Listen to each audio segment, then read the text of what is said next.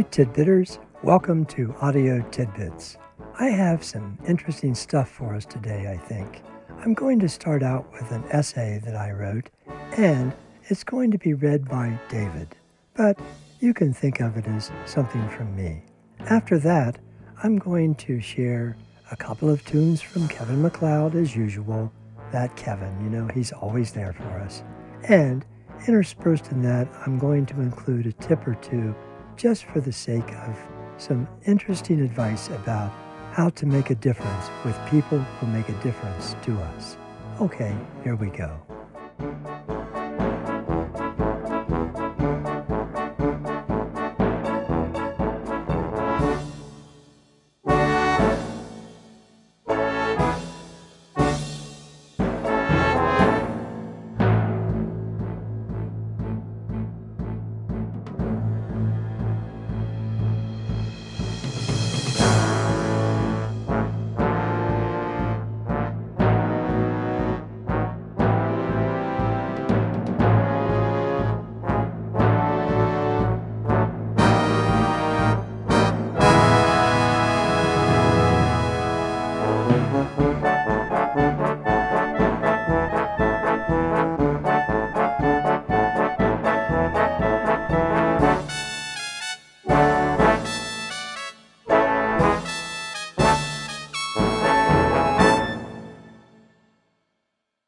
I have come to an unexpected conclusion.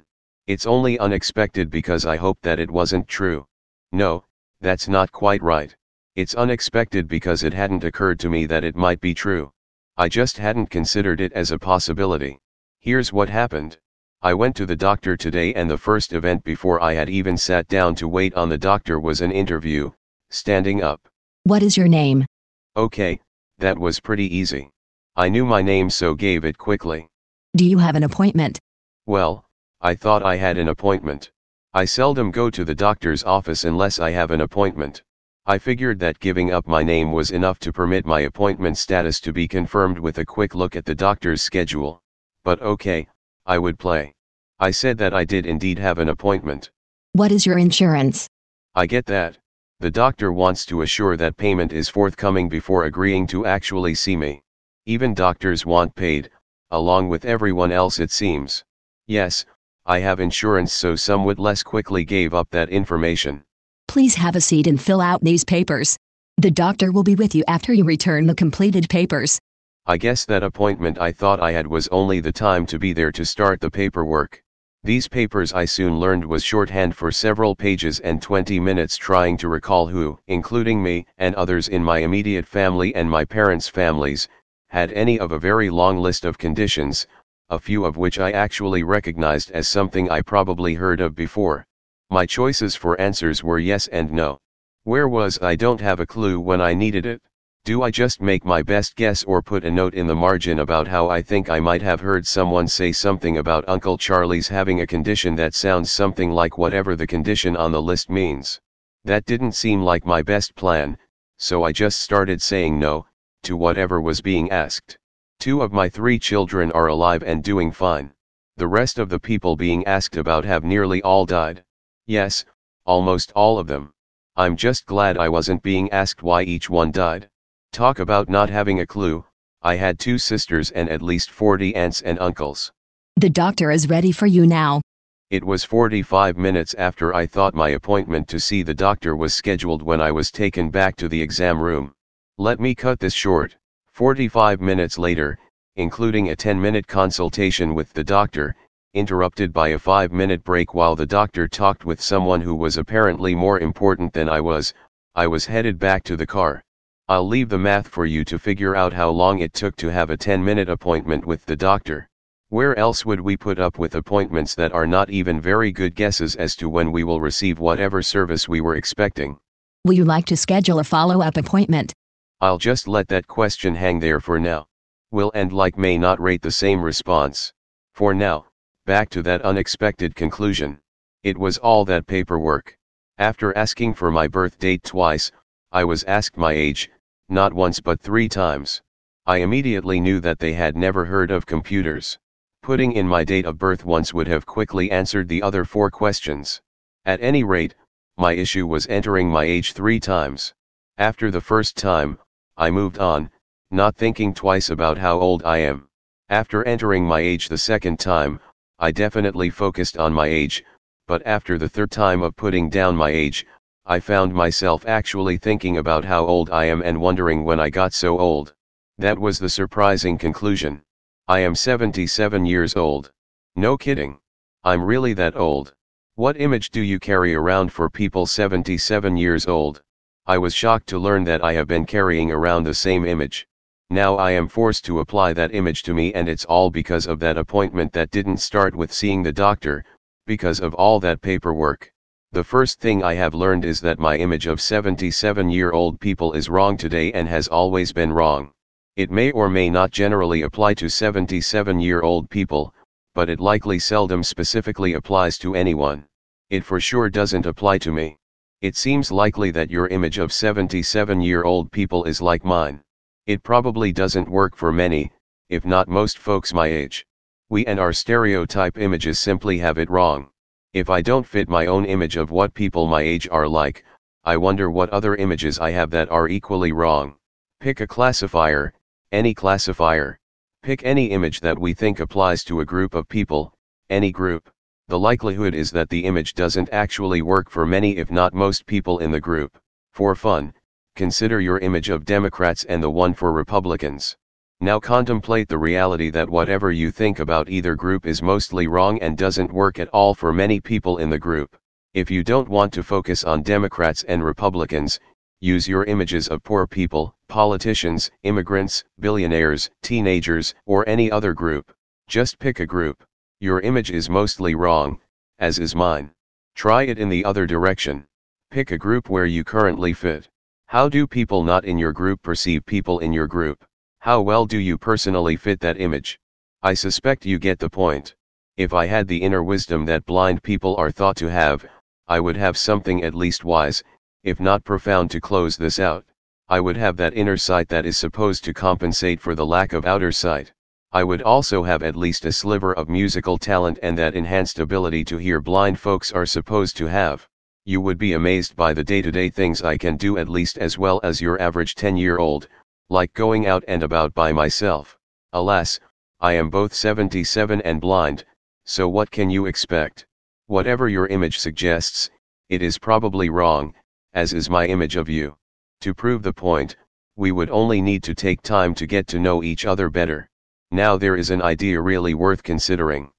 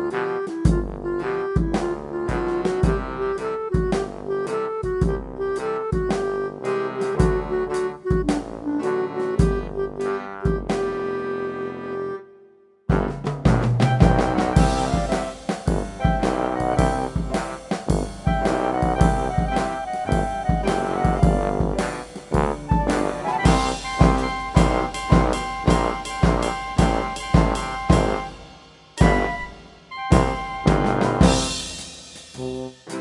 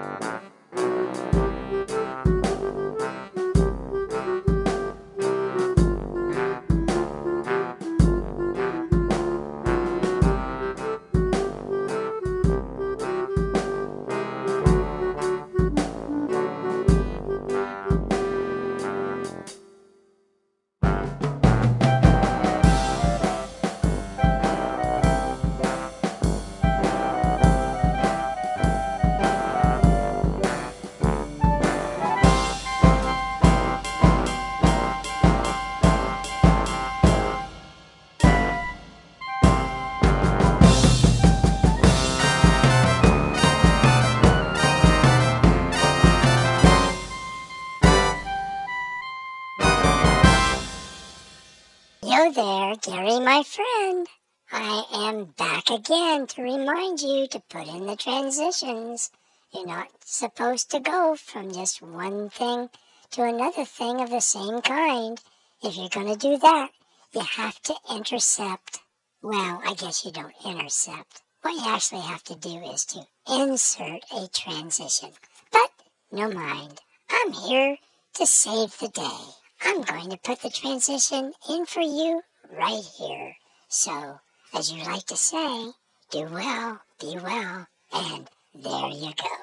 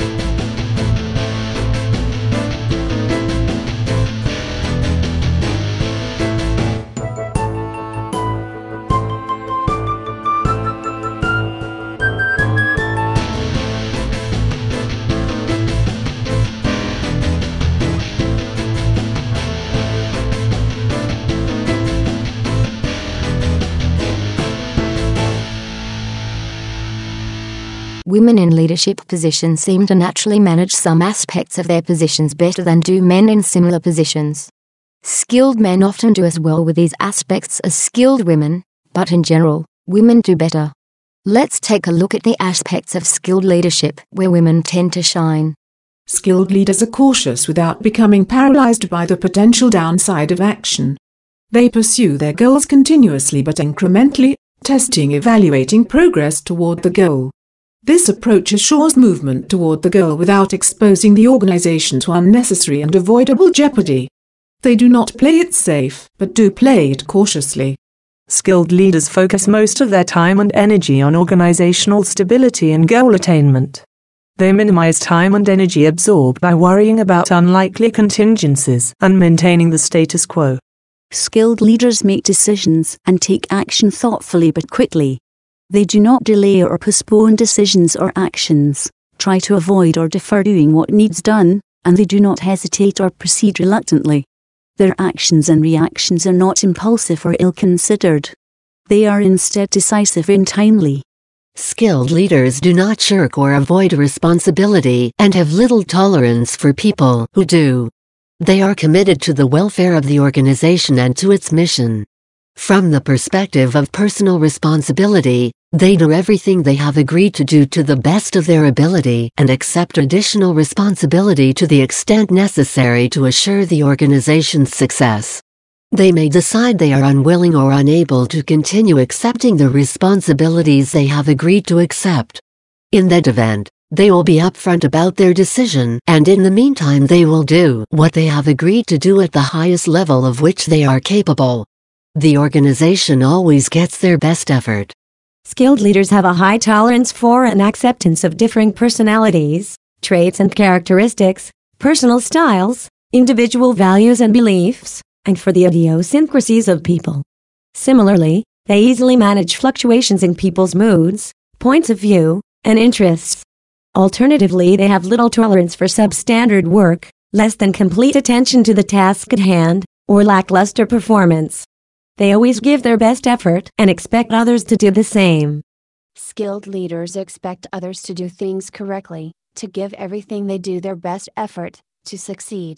They are surprised when people make mistakes, give things less than their best effort, do not succeed. Since they expect success, they assume personal responsibility for mistakes of others, lackluster effort, non success. Their first take on the situation is they haven't been smart enough or skilled enough to effectuate the right outcome. They then work with the person to identify the deficiencies, to modify their personal performance so they better facilitate the person's success. Of course, a skilled leader occasionally determines a specific person either can't or won't perform as expected no matter what is done, but typically, the skilled leader assumes shared responsibility for assuring the success of others. Skilled leaders accept people as is. Their goal isn't to change anyone. Rather, they focus on encouraging and facilitating in ways enabling each person to achieve optimal performance within the context of their skills, abilities, and interests.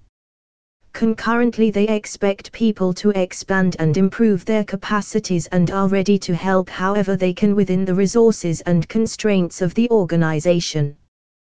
People are not expected to change but are expected to grow and develop as organizational participants. Skilled leaders are not stingy with praise nor are they lavish with it. They are quick to recognize and acknowledge the successes and accomplishments of others but do not confuse praise with simple good manners. Please and thank you and noting someone did a good job or was helpful are not examples of praise. They are rather merely examples of good manners and are integral to the skilled leader's habitual deportment. Alternatively, praise is an intentional and thoughtful action which privately or publicly acknowledges and commends excellence. Skilled leaders reserve praise for exceptional or extraordinary performance, never missing an opportunity to praise when individual or group performance meets that standard. Skilled leaders understand holding people responsible and accountable on the one hand and blaming and accusing them on the other are not the same. Holding someone responsible is a performance standard. Holding them accountable is a performance expectation. Alternatively, blaming and accusing imply negative opinions and perceptions of the individual. To blame someone or accuse them represents a pejorative assessment of them. Blaming and accusing are always subjective and personal while responsibility and accountability are performance elements that can be objectively evaluated and if necessary adjusted. Since the individual or group are accountable for their performance the level of responsibility extended to them may be increased or decreased depending on their performance. To blame or accuse are counterproductive and incompatible with skilled leadership. Holding people responsible and accountable are key elements in the skilled leader's approach with people. It starts with holding himself, or herself, responsible and accountable and then simply extending the principle to everyone else in the organization. Skilled leaders resist the temptation to either focus on what is not going well or on what is. It may be a function of human nature to attend mostly to the negative or to the positive depending on one's personality. Skilled leaders understand this is not a simple matter of choice or personal preference. The key to success is seeing neither focusing on the positive nor on the negative is advisable. At a more fundamental level the reality is that the organization is continuously transitioning from a past state to a future state. The primary responsibility of the skilled leader is to effect the transition so as to actualize the desired future state. To do this the task is to reduce and eliminate the disparity between the present and future states without redefining or compromising the future state. Focus then needs to be collectively on the cluster of elements affecting the future state either as contributors or as detractors understanding that neither is more or less important than the other. Focus must be on the gestalt. Skilled leaders demonstrate their respect for and are pleased by the successes and accomplishments of others. The key here is twofold. They both respect the achievements of others and actively demonstrate that respect in the pleasure they experience when others do well. Respect in this context includes holding the person and the action or accomplishment in high esteem, feeling delighted, and actively expressing approval.